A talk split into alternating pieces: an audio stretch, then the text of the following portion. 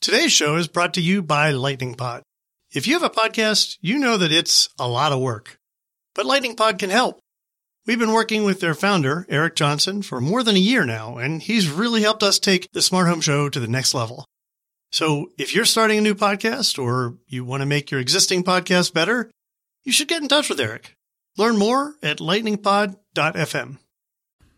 Hey everyone, Mike Wolf here with the Smart Home Show and Next Market Insights. You know, one of the things I wanted to do with this show when I started it was have a talk every week or two with people who are really savvy in the space about what's happening and, and analyze it. And you know, most of the most of the the shows I've done are interviews with people who are creating product or uh, kind of innovating in the space, and that's great because I think that really feeds uh, you know my own research, and also I think people want to hear from people who are who just put out the new product or put, coming out with an interesting product in the space. But I really wanted to do those shows where I break down what's happening in the space uh, with people who know what's going on, and that's what this is. This this first show with Julie Jacobson and Grant Clauser is just that. We we kind of break down what's happening in the smart home. It's a smart home week in review. And really, I couldn't have had a better guest for this week. I mean, there's really no one who's been in this space looking at it uh, as deeply uh, as Julie Jacobson has for the past more than a, for the past couple decades, really. Um, so she's an old friend of mine. I've known Julie literally since the late '90s when we were covering home networking, the connected home, which is what we're covering now. It's just the smart home. Uh, it's evolved a little bit. Things have gotten a little bit more evolved. But Julie's been covering home automation for the for 20 years at EH Publishing, which is a company she helped found. Grant Clauser is the guy who writes for their consumer facing publication called Electronic House, which I'm a fan of as well. So we break it down. This is that. If you if you like this, if you like uh, this kind of review of the news and what's happening, let me know. Email the Smart Home Show at gmail.com or leave us a voicemail 515 758 5566.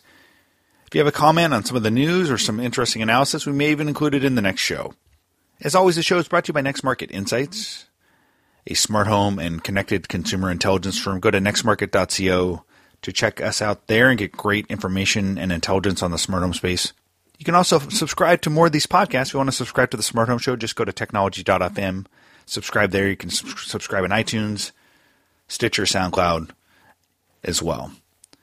Hey everyone, once again, thanks for listening. This is the first Smart Home Week in Review brought to you by the Smart Home Show. Let us know if you like it. We'll talk to you soon.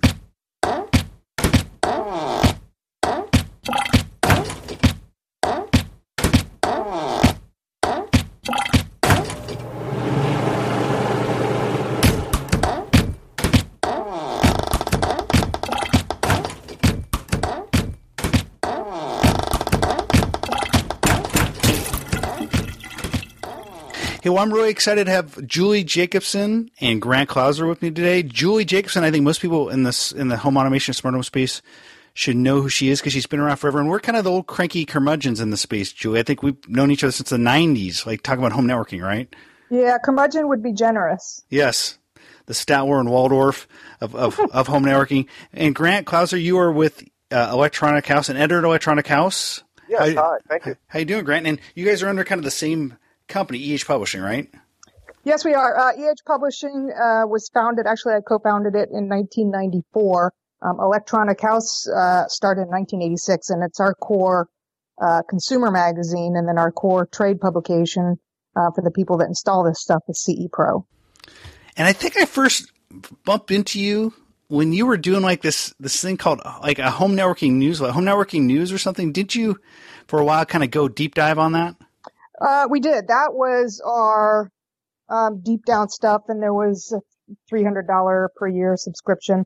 Um, we we we do still write uh, in that kind of depth that just sometimes gets lost in in all the other stuff we write, but you'll find it in there. And most of the time, I find uh, you're writing now through CEPro.com, and you're covering a lot of the stuff that I really find interesting and it's and a, and a lot of the focus or the lens through which you guys look at, and we're going to dive into some of the news here in just a minute. I just want to make sure everyone knows all about you guys if they don't already. At least at CE Pro is is uh, a lot of the professional install stuff, but also more and more, and certainly some of the stuff Grant is looking at, some of the DIY stuff. Yeah, and, and we write about that. Uh, number one, because it's what the the broader public reads, and we want to make sure that CE Pro is seen as uh, the leader really at a high level in this category. Uh, but we also think it's extremely important for our core readers, which are the professional installers um, that hate DIY stuff. It's important that they know what's going out there, uh, what, what's going on out there, whether they're uh, decide to use it yeah. in, in their businesses or or at least how to compete against it. And like these are overlapping circles now, and, and certainly when you say DIY, you know, and I talked to some installers myself. I was just talking to a couple guys yesterday. Um, Jason Griffin, for example, he has a podcast I was on, and they do a lot of stuff that goes through retail. Like, for example, Sonos, which really kind of is a DIY entertainment mm-hmm. solution. So I think even a lot of stuff is bleeding into the professional install channel. Absolutely. And, you know, they adjusted to Sonos and Sonos actually kept a lot of professional installers in business during the recession. Um, I know at least a few companies who said if it weren't for Sonos, I would have, uh, Sonos, I would have lost my business. Um, and just like they adopted to Sonos, I think they also will adopt to some of these other do-it-yourself uh, products. Well, let's get into the news because I know that um, I've been enjoying reading uh, Grant's reviews of, of, some of the smart home hubs, and, and Julie, you were on top of all this stuff all the time in terms of like the latest and greatest so I would love to get both your opinions on, and you know, I can let's I'll give you mine. Let's just kind of gossip for a while on the stuff that's happened over the past couple weeks. And I I think I want to start off with uh, there was actually another smart home hub and, and, kind of platform announced this week on the DIY side called pēq, or at least it maybe was leaked last week because Zatz, Zatz, Steve Zatz actually leaked it. So, um, i I actually had a chance to talk with Ted, and I think you did, the guy running that Smart Home Ventures. But what what are your thoughts on pēq? Um, well, you know, I think no one would have thought it was particularly interesting when the news came out. Other than that, um, it was hinted that it was suggested that it was going to be sold through Best Buy. And Best Buy has really done nothing in the home automation space for many, many, many, many years, um, except for th- their um, their higher end uh, custom division Magnolia. So the only really interesting thing about this product was the Best Buy connection, which they are um, unwilling to talk about at this time. And without that, there's just not a whole lot to talk about. How about you, Grant? What do you think? Looking at the specs, it has it has Wi-Fi and Zigbee in it. Um, you know, it's it's built on iControl in terms of the underlying platform. Any of your first impressions of when you see this? Is it did it wow you? Anything that differentiates it? Well, the, I guess my, my first response was what took them so long. You know, for, for, for Best Buy to to be more aggressive in this space. But uh, my other thought is and I, I, had a conversation with a manufacturer a while ago. Uh, I'm forgetting which one, and I mentioned. I, I, think one of the reasons so many of these things are coming out right now is is somebody's just dumping Z-Wave and Zigbee and Wi-Fi radios on the market. And he said, yeah, basically, uh, those radios have gotten cheap, and people are just throwing them into boxes and scrambling together a, an app. So we're going to see a lot more of that. And, and I I don't know how long that trend's going to last before the the better ones sort of stand out and and the others fall away. Yeah, you know, I, I had a chance to talk with Ted. I think like you did, Julie, because I wanted to ask some questions and. And like you said, they're not really kind of talking about the Best Buy specifics. So, you know, I wanted to know the footprint um, in terms of like what the actual rollout will look like. And they aren't really talking about that. I'm sure that's probably under contractual agreement with Best Buy because they want Best Buy to handle that. And and the most the other interesting part to me was um, they actually are going with a subscription model, and there's no f- freemium, I guess you will, like you would get with like Lowe's Iris, where you basically can get some basic functionality for free and then pay for kind of the more premium stuff. You have to pay ten dollars to really get anything out of that, and I thought that was an interesting choice, and maybe a little bit. I think it's a little bit of a risky choice for DIY. Well, um, and and for the ten dollars, you really you really don't get much. You get um, only 20 um, uh, video snaps per day, 15 second snaps per day, and 40 uh, photo snaps per day, and that's all you get. Um, but I guess there, so iControl has always been for professionally installed systems, the Comcasts and um, ADT and such. They announced a do-it-yourself platform that Xfinity uh, and one of the other providers started uh, deploying about a year ago, and that's ten dollars a month. And I believe, you know, I, I assume then that's where um, this company, Smart Home Ventures, got that number. The ten dollar uh, uh, fee issue is going to be is going to be a hard sell when you have all these other products that don't have a fee. You know, the, the Piper and and Smart Things and and Revolv. So that that's going to be a hard uh, a, hard proposition, I think, to sell, and especially when what that ten dollars gets you, as, as Julie pointed out, and and you have the same thing with the Lowe's Iris. You know, the the free features are very very minimal, and the uh, the the extras that you get for that ten dollars, most of it it's it's work that the homeowner does themselves anyway. The programming, the creating uh, uh, the rules or activities that they call magic. Uh, so it, it's a it, asking ten dollars for some of these DIY stuff. That that's going to be real complicated. Uh, I think for a lot of the companies, if, if, more start moving that way. Yeah, and if you look at the guys who founded um, Smart Home Ventures, I mean, Ted, for example, is a cable executive. I mean, he spent a lot of time in the cable industry.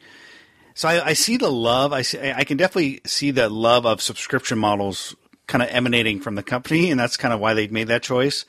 Um, but yeah, you're right. I mean, we look for example, and we'll talk about Wink next. But you know, look at Wink. You could get into Wink for fifty dollars for the hub, with, and it's packed, it's jam packed with radios.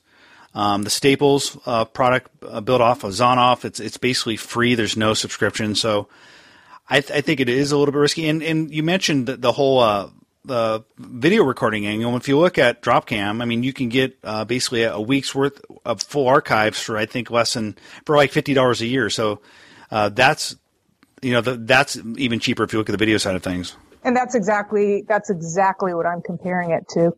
Um, I mean, I you know, I really pushed them very hard on this question, and I said that the only thing I'm seeing interesting right now is that there's a tie-in with Best Buy that we don't know anything about, and so help me understand how this product is stands out from a very crowded field. And really all they could give me was, well, it's so much easier than everyone else's. So I asked them where everyone else's falls short and they just said ours is easier. That's really all they could give me. Um, all the other companies, oh, and that it was based on iControl. So I think they're hanging their hat on iControl, which is a very solid platform, obviously. Um, but there's not like a story. I mean, Wink has a story. Um, certainly Lowe's has a story. Staple has a story. So unless Best Buy comes up with a story, yeah. Yeah, and I think the risk is if Best Buy isn't, if Best Buy could be really invested, or they could just say, "Here's one of many flavors, and mm-hmm. here's our here's our smart home aisle. You can pick up this." It's not like um, where I feel like Home Depot is super invested in Wink. I, I kind of feel like that's like their chosen, their golden boy. Mm-hmm. Um, maybe they have second, like a second option with with uh, with a Revolv hub, but I feel like this is kind of uh, like Wink is the the Home Depot golden boy. I didn't necessarily get that feeling with this and Best Buy. I uh, my thought is that it's that Best Buy is going to become like the you know Amazon has their home automation store. I have to think that this is just one of the products that they'll be selling as you know they happen to be selling as part of that. One of the guys was um, a Best Buy executive and has all those contacts, so um, I, I just have to think it's it'll be just another thing sitting on the shelf. I, I did quiz them about will there be um, demos in the store? Is there an investment by Best Buy? Will they be training their salespeople? And while they um, Smart Home spoke of the importance of their retail um, uh, presence at Best Buy, they couldn't say anything. They deferred to Best Buy on if you know, on how they might promote it. You mentioned Amazon, so let's let's kind of turn and, and talk about uh, the Amazon reviews for Wink because I noticed that before you, your article came out. I thought mm-hmm. that was interesting because I, I, I was actually talking to. By the way, this is the best name in, in the smart home industry, Chaz Flexman. Oh, that's uh, awesome! he's I the, want that name. Yeah, uh, Chaz Flexman. Uh, he's oh. the he's the GM of of Wink, and I, I, say that with all honesty. It's like the best name in, in, in smart home. Um, but you know, they I noticed um, before I talked to them and I asked them a, I, a little bit about the reviews. They were a little bit low, and you know, so and and you notice that sometimes when when a product's on Amazon, they will put it under review if they get a, a number of uh, kind of low reviews. So they're on probation with Amazon. How serious is that, Julie? You wrote an article about it. I did, and uh, to be honest, I, um, you know, the, the article is probably a little bit unfair because um, I don't I don't know the nuances of what that means. So it, it was still for sale. There was just a giant box with one of those very scary exclamation points and triangles that says under review. Um, but it, it, it, could have been something just very simple like a, a misplaced comma or a logistics issue. Um, I, you know, and, and so hopefully I tiptoed around that pretty carefully, but, um, there, the, Wink, I, I am sure has suffered um, no more problems than any of the of its competitors at their launch. I think that I noticed, and I'm I'm just trying to recall here that um, I think some of the reviews spoke to the fact that all it didn't necessarily work with all Z-Wave products, and I I think there may be some confusion about people who buy this and see that there's a Z-Wave radio in there. And because I think Wink is kind of choosing, almost like to use an overused word, curating those products that work with the, the Wink Hub out of the gate. So I'm just wondering if they're suffering because people, when they see Z Wave, often think, well, I can basically get any Z Wave product to work with it. And that's not the case with Wink out of the gate. That uh, you are right on on that one, and I, I, can tell you this: I am I am absolutely certain there's no other um, tech support as good as Wink in the DIY channel, uh, available 24/7. The, the woman that helped me um, because I could not enroll my um, Evolve Z, that's the brand Evolve uh, Z-Wave products, which was manufactured by ACT, which was acquired by Linear. Um, and gosh darn it, if she just didn't try everything on the planet um, to help me out, and and some will, t- some of these hub manufacturers will tell you, you know, we've vetted these particular products. We can't speak for the others, but she was very adamant that it really should be working with all the Z-Wave products. But here's here's the problem, as I figured out. Um, each Z-Wave product, each Z-Wave device has a different way of pairing, of opening itself to the network. So, you know, when you already have stuff installed, especially if you don't have the instructions, as it happens, this module, you press the button twice. Okay. Well, other products, I had a light bulb and as it happens, you swipe the bulb itself with your finger. Others you press and hold. Others you tap seven times. Other, others you um, sing and dance a certain song. Do you spin around? And, and spin and do the hokey pokey. And so you got to, and, you know, I happen to have on the other line a Z-Wave manufacturer, um, that's been doing Z-Wave. like, wait, wait, you're like right now you have someone on hold? no, but, okay. but I could, but I make no mistake about it. I could call right now. Get, would you like me to get? I thought you know. I thought you're multitasking, Julie, because I know you do a no, lot of no, things no. at one time. All right. Um, but you know, he said, "Oh, that's this product. Yeah, that one you press twice. This one you swipe." Yeah, yeah, yeah. And that's that's not a wink issue. Yeah. Um, although she was quickly able to look up a bunch of different products and, and tell me, but that's a problem.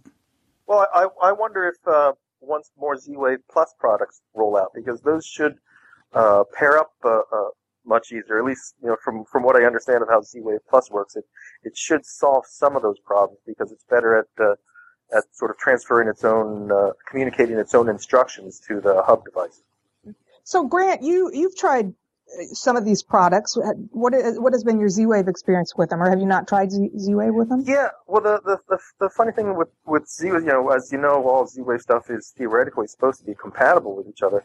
Um, part sometimes the problem is that the the interface of of you know the hub device just hasn't just hasn't they haven't written the software for locks. So maybe yeah, well, it should work with all Z-Wave. The hub device just doesn't know what a Z-Wave lock is. So maybe it'll pair up, but then it doesn't know what to do with it. And some of those situations, uh, when you run into those, it's, you know, maybe you have recognition that a device, I've run into this before, where I'll have recognition that a device is paired, but there's no place on the app, on the interface to, to place it and no icon and then no, no way to apply commands to it to link it up to activities because it, that's the part that's not compatible. Um, mm-hmm. and, and, as I understand the, uh, you know, the, the new version of Z-Wave should solve some of those problems, but I think we've only seen, I think only a few of those, those products have rolled out yet. All right, so we've identified that Z-Wave, while probably easier than Zigbee. I mean, I'm just going to say I'm going to put that out there because I think Zigbee's had even more profile, more problems with their profiles. Mm-hmm. There's still some issues with like getting things to register. So I want to ask you guys your thoughts, and I, I, think Julie, you were fairly excited or maybe bullish when you saw the Thread announcement. I mean, I've been talking to a lot of folks about Thread. I, I wrote a piece, uh, a, a, mini report for GigaOM on it, and I feel like there's some real interest, real strong interest in Thread, and I think the masterstroke for the guys. I mean, this truly was the masterstroke is building it on top of 802.15.4 Meaning is we've all seen, and you and I have been in this space for a long time. Every time a new standard kind of is rolled up, it takes like literally you know three or four years to kind of develop the the, the physical layer and the MAC. And but this actually is going to be out of the gate pretty fast. Although you won't see certified products until maybe middle next year, which that was actually a little slower than I thought. But are you hearing the same kind of interest in Thread? And is it a threat to the Z Wave Zigbees of the world? Well, I was um, very bullish on it when I first heard about it. I've since sort of tempered my enthusiasm um, for a couple of reasons. First of all, so Thread is, um, as you mentioned, um, IP over uh, 802.15.4 low power radios, the same radios used by Zigbee. Um, and uh, Thread, as well as others, have created um, a mesh network on top of um, that technology, 6LoWPAN, which um, is not natively available. Um, and and that's definitely the the way to go. Now, talking to a couple, several manufacturers that have tried to learn more about Thread, um, I'm not so sure they have um, their I don't know ecosystem or their their their plans cemented. I think they threw it out there and they're just kind of waiting for it. I don't think we're going to see more products um, until late 2015. And, and, so why I've kind of tempered that is, well, why I was excited about it is there's this little known, in fact, I, I, I'm pre- about the only one that's ever written about it. Nest has always had an 802.15.4 radio inside it. They've never done anything with it. Um, I happened to find out um, just by asking what that radio is there for, um, that it was uh, using a technology, a proprietary technology that Nest calls Weave, which is uh, 6LoWPAN with some special sauce on top, the same special sauce that um, Thread purports to have. And so I pretty much uh, have. So Thread is Weave. Nest denied it, but it, it is Weave. I mean, they did say that there's millions of devices out there that are Thread, that are already using Thread, so that's Nest. So you've got that base, which is nice. But look at the device, look at the manufacturers that they partnered up with on day one. You know, they, they had basically the biggest company that we've all identified in, in that in this industry in big ass fans, right? Right. Yes, exactly. well, that's the thing. Look, so big ass fans just entered this industry for yeah. the very first time, and they're one of three device manufacturers and and the most promiscuous technology company in the world when it comes to new standards. Samsung is it, isn't the, is there a standard that Samsung hasn't jumped in bed with at this point? I, I don't know. I mean, it seems well, like Samsung. Sam- no, but Samsung. That's the chip manufacturer that's uh, teamed with them, not even the device department. Oh, okay, got it, got it, got it. Well, they didn't really so, clarify in the press release, so. No, they did not. In fact, the very first press release came out. It said the the founders are these um, silicon makers, blah blah blah blah blah, Samsung, and these device manufacturers. You know, and, three of the most right. famous in the world, big ass fans, and yeah. Well, I mean, I think what was interesting to me is the chip story, right? Because I think what what I found worrisome for Zigbee is, you know, you had um, two of the big chip guys who are behind Zigbee um, as founding members of, of, Thread, and then you also had Peak, uh, uh, um, Green Peak out of Europe. As soon as it came out, they put out a press release saying, "Hey, don't forget about us." Um, our, our, our, our, Zigbee chipsets, our, our chipsets will work with Thread too. They're kind of waving their hands. Like, so I thought, okay, well, that's kind of worrisome if you're Zigbee, right? Well, you know, and well, going back to my story, so um, they ended up not splitting out the different categories. They Okay. just listed the company alphabetically, and I did ask about that, and I'm pretty sure it's because they wanted to, every they wanted everyone to think that Samsung devices Yeah, yeah, were involved in this. But um, uh, we, when you brought this up with Sam's, Samsung, that they're in every single protocol camp on the planet and every announcement, this is what those big CE manufacturers do.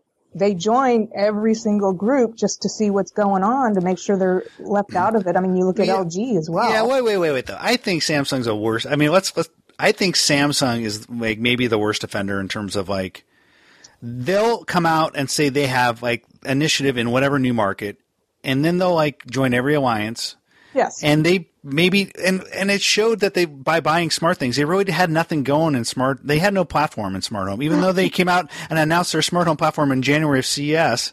So I, I just feel like they're. I mean, and they're a great company. Don't get me wrong, but I just feel like they're always trying to be early to market, and they throw. I've said this where they throw tons of spaghetti against the wall, and and and they're very promiscuous when it comes to standards. Well, they all do that. And they, I, I mean, I wrote a, at C, just before CES of this year, I wrote a story on how many smart home uh, initiatives does LG need, and they were like, you know, twenty thousand. And you know, and I don't think they're going anywhere with any of them. Well, you we mentioned Thread and kind of how it was aligned with Google, and I, I wrote an article for Force Day. Kind of, you know, we've all kind of speculated what Apple's going to do in the smart home, and I actually started to think about how interesting it would be if if Apple really went heavy with Bluetooth in like a next gen Apple TV, and, and in particular Bluetooth mesh, because I feel like if I feel like you know if you look at the radios of the feature in the smart home, I feel like it's clear that Wi-Fi is not going anywhere, right? Clear, Wi-Fi is going to stick around. Um, I think the the ones that are kind of unclear, most unclear, are like the dot one five dot four radios and the Zigbee Z-Wave and Thread. You know what horse wins there? You know, you, you can you could put money on each camp and maybe you wouldn't look insane. But I feel like Bluetooth actually is a long term, real long term play because it's not going anywhere, particularly if they get to mesh. And uh, a company out of the UK, Cambridge Silicon Radio, has announced a proprietary mesh technology. I just thought, what if what if Apple came out of the gate with the next gen Apple TV with that in there, with beacon technology and and Siri? I just felt like that would be a really strong combination and possibly a counterweight to like the Google Thread camp, right? Any thoughts on that? Am I crazy, or that is that interesting? Uh, I'm going with interesting. Okay, maybe No, just, you, you, you're going, Mike. It's your crazy rambling at this point. That's what you're saying. No, no, no, no. I, I, I totally agree.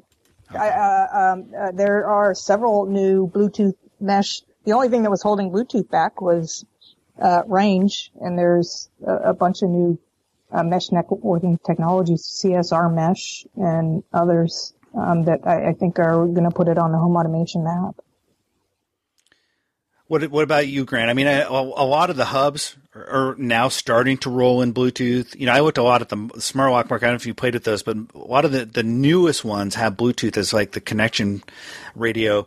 Yeah, any, like any thoughts on Bluetooth Bluetooth? thing. Yeah, Uh, I think that I think that would be uh, that would be an interesting move. Um, uh, right now, it's it's most of these hubs are just melting pots of radios, melting pots. uh, and there's a you know there's a then it doesn't add to the user experience of going out and selecting one because you never know with, with some of them which profile to use and whatnot. Which is why uh, you're seeing most of these uh, the bigger companies at least kind of have curated lists of devices that they're recommending or saying you can use, uh, or half of them you actually buy through them. You know the Staples Connect store and things like that. Um, so you know what what radio prevails in the end. I don't really care as long as uh, it makes the it makes the, the user experience of of connecting and implementing the different activities and macros or, or, or you know depends on which hub which language you're talking here but uh, as, as long as that gets ironed out and there's there's less confusion when it's you have to decide well you know which contact sensor do you want to get of the you know 500 contact sensors that, that may possibly work may possibly work I should say. At least that's that's an edge that something like you know Lowe's has. You go into the Lowe's store and you see the iris rack that's getting smaller every month it seems. But at least you know it's everything there so to speak. Well, Grant, you just recently reviewed the very, very, very basic um, Insteon kit, and so there's it was very basic, but there's Mhm. something to be said about a system that only works with that system's devices. Yeah, well, actually, what I think holds that system back is its uh, is is the interface. Uh, the the app the platform doesn't allow you to do a whole lot. Now they have a another version of the interface that uh, of the, the software that you program through your computer rather than through the you know, your app on your iPad or your phone. Um, not the hub. It's, I forget what the name of the other one is. Um, but the the hub, which I, I guess is their new big product they launched late last year sometime. Um, the the activities and the you know the the actual automation part of it was a little disappointing, but that's because of their software, not the devices, the linking up devices that worked brilliantly. And as you say, um, uh, narrowing down the choices of you have to get Insteon stuff simplifies the simplifies the selection, and it, it does make that part of the process easy. I'm glad you mentioned Insteon because you know they had actually a piece of news this past week, and it made me a little bit sad that that because I've I've always kind of been rooting for Radio Shack, but they announced that they, they announced that they're going to be part of Radio Shack's kind of new like initiative and Smurtum, and I think like a week or two ago wasn't there like an announcement that Radio Shack is basically going into bank? I mean, it seems like they're on the precipice of basically going out of business. So. I, it was both good and bad news for Insteon. Oh, Uh, so you know, it's like I would have felt a little bit sad, but but they've been trying hard. They also had the Microsoft deal they announced that a few months ago. They're in Microsoft Store, so they're definitely getting out there. Well, the the Insteon remote control cars are going to be really cool. yeah, awesome. That would And be awesome. But it, you know, it maybe if, uh, you know, and I was probably pretty harsh on Wink, but maybe if they just stick to the, don't try to be compatible with every Z-Wave, you know, just because you have the radio, um, and, and just, uh, it's not that much of a burden to say, hey, pick among these, uh, 25 products. That's, there's plenty of products I that they always- know will work. I almost wonder if it if it confuses the the consumer too much when the the manufacturer talks about the radio aspect of their product. True. If they're going to, if they're going to limit uh, the products that they that are that are compatible, then don't even don't even promote that you know there's Z-Wave or Zigbee or whatnot. That way you don't have people going on to Amazon just looking for any old Z uh, product.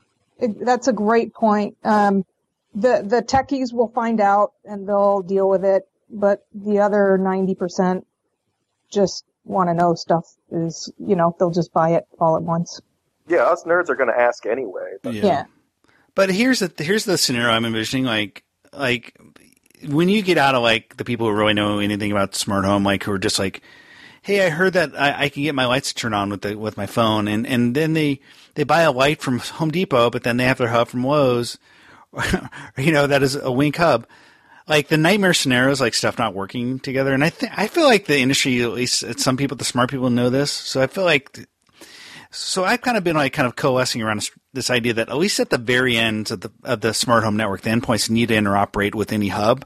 It's like kind of the, you know, there's going to be a lot of different hubs with a little bit special sauce, and they have their apps. But I feel like if you're like making light bulbs, you got to work with everything. Oh yes, that manufacturer does, but um, but if the software is not written um, by the by the hub manufacturer to understand what a light bulb is, then it's not going to work.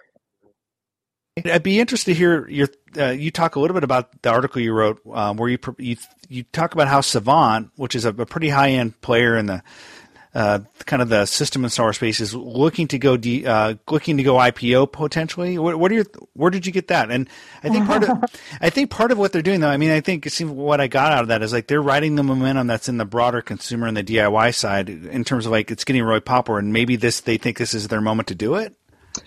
Well, uh, you know, I have to uh, clarify that, and and um, and not to promote my stuff, but just to give you give Some your, context. uh, listeners some some more background. They Yeah, should yeah. go to um, cepro.com and look for Savant IPO. Um, we have no evidence, no solid evidence whatsoever um, that they are going uh, to go public.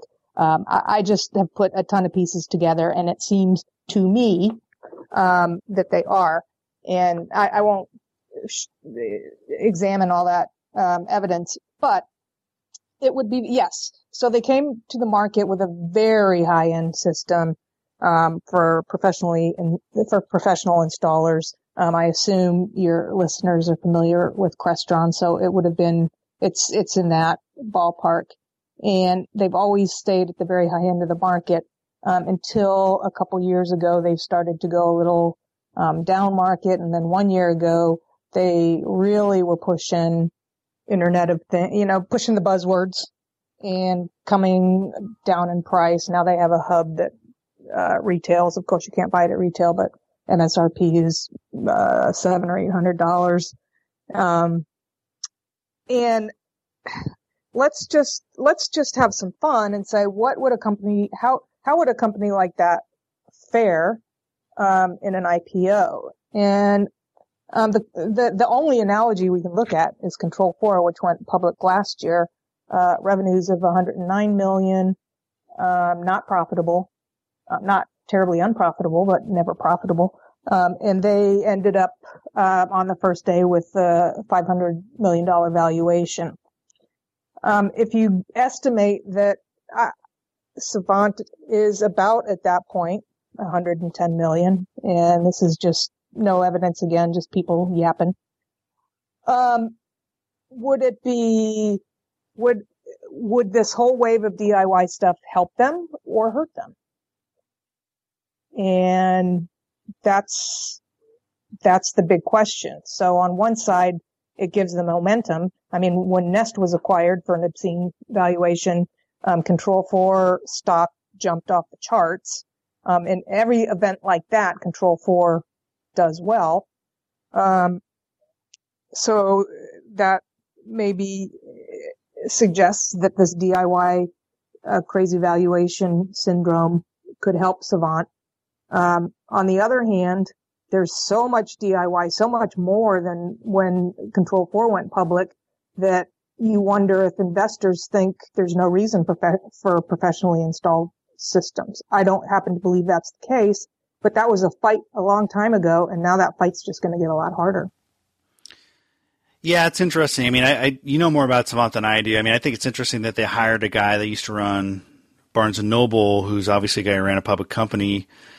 And they also looks like they kind of de-emphasized their commercial side, which which I think is an interesting choice. If you're going to go public, I, I, feel like you should have like more divisions, not than just like kind of focus on one sector because it like it's it, you know allows yourself to be kind of withstand cycles and like heavily relying on the consumer market. So it's interesting that like they have kind of narrowed their focus as they may be looking to do some sort of exit.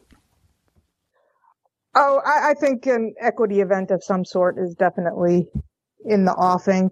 And I, I, I will disagree with you on that point. I think that de-emphasizing commercial is um, probably a good idea. It's just not cool and they want to be they want the world to at least think that they are the smart home company um, and at one point last year they said they want to be 50% commercial 50% um, residential and I, I, don't know that that resonates with would-be investors yeah, I know. I've been on enough calls with like Wall Street analysts, and they start to ask about you know lines of business, and I know. It feels like if if they're just kind of uh, relying on one narrow market, that could hurt them. But you may be right. They're, if they're riding the buzz.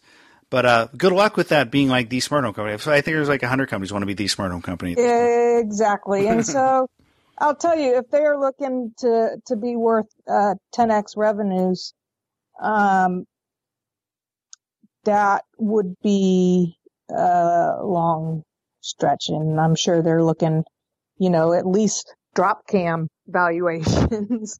This has been great. Any other kind of pieces that you guys have been working on that you want to call out, or any other pieces of news that you've been writing about, Julie, uh, and any other reviews, Grant, that you've been uh, you you're doing? First, Julie, what any other news that you've been writing about that you want to call out and, and mention to our listeners? I've got I've got no news. Yeah, no news. I got no news. Whatsoever. All right, I, I, made sure I mentioned at least a couple of your articles. So no, but everyone um, everyone needs to go to cepro.com. But it sounds like you may have something. Oh no, I I really I'm into these single purpose devices, um, like Dropcam, like Nest. Um, hubs just uh, you know they're going to be money losers. They're, they're, what's a hub? Um, so I like this new company called Nucleus, which has uh, really the first rich two-way video intercom system um, that I've ever seen. Um, I, I like the whole concept of Piper. Um, couldn't get it on my network, but um, Well, I like that one a lot. Yeah. you did, yeah.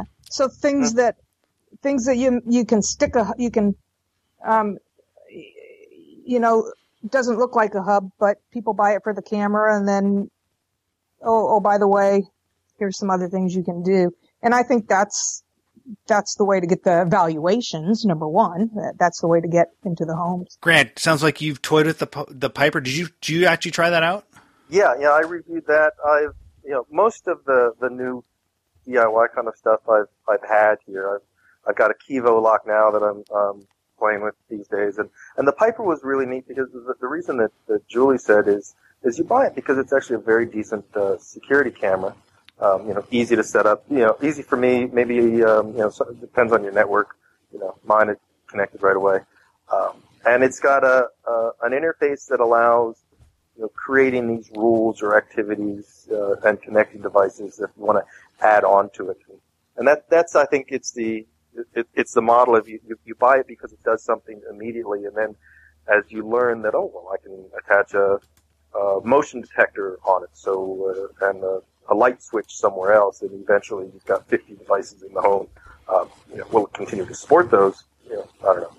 Uh, but it, it, it was a pretty neat device. Um, and what I what I like about the best of these these DIY devices, the the ones that write their software and write their app really well, is that they walk the consumer through the the process of creating rules and activities and and making them seem useful. Uh, and the worst ones don't do that. They they make it you know very clunky, like a you know 1990s TV menu and, and you know, make it for people who, who know what they're doing, but the audience isn't people who know what they're doing. It's people who, who, who are figuring this out.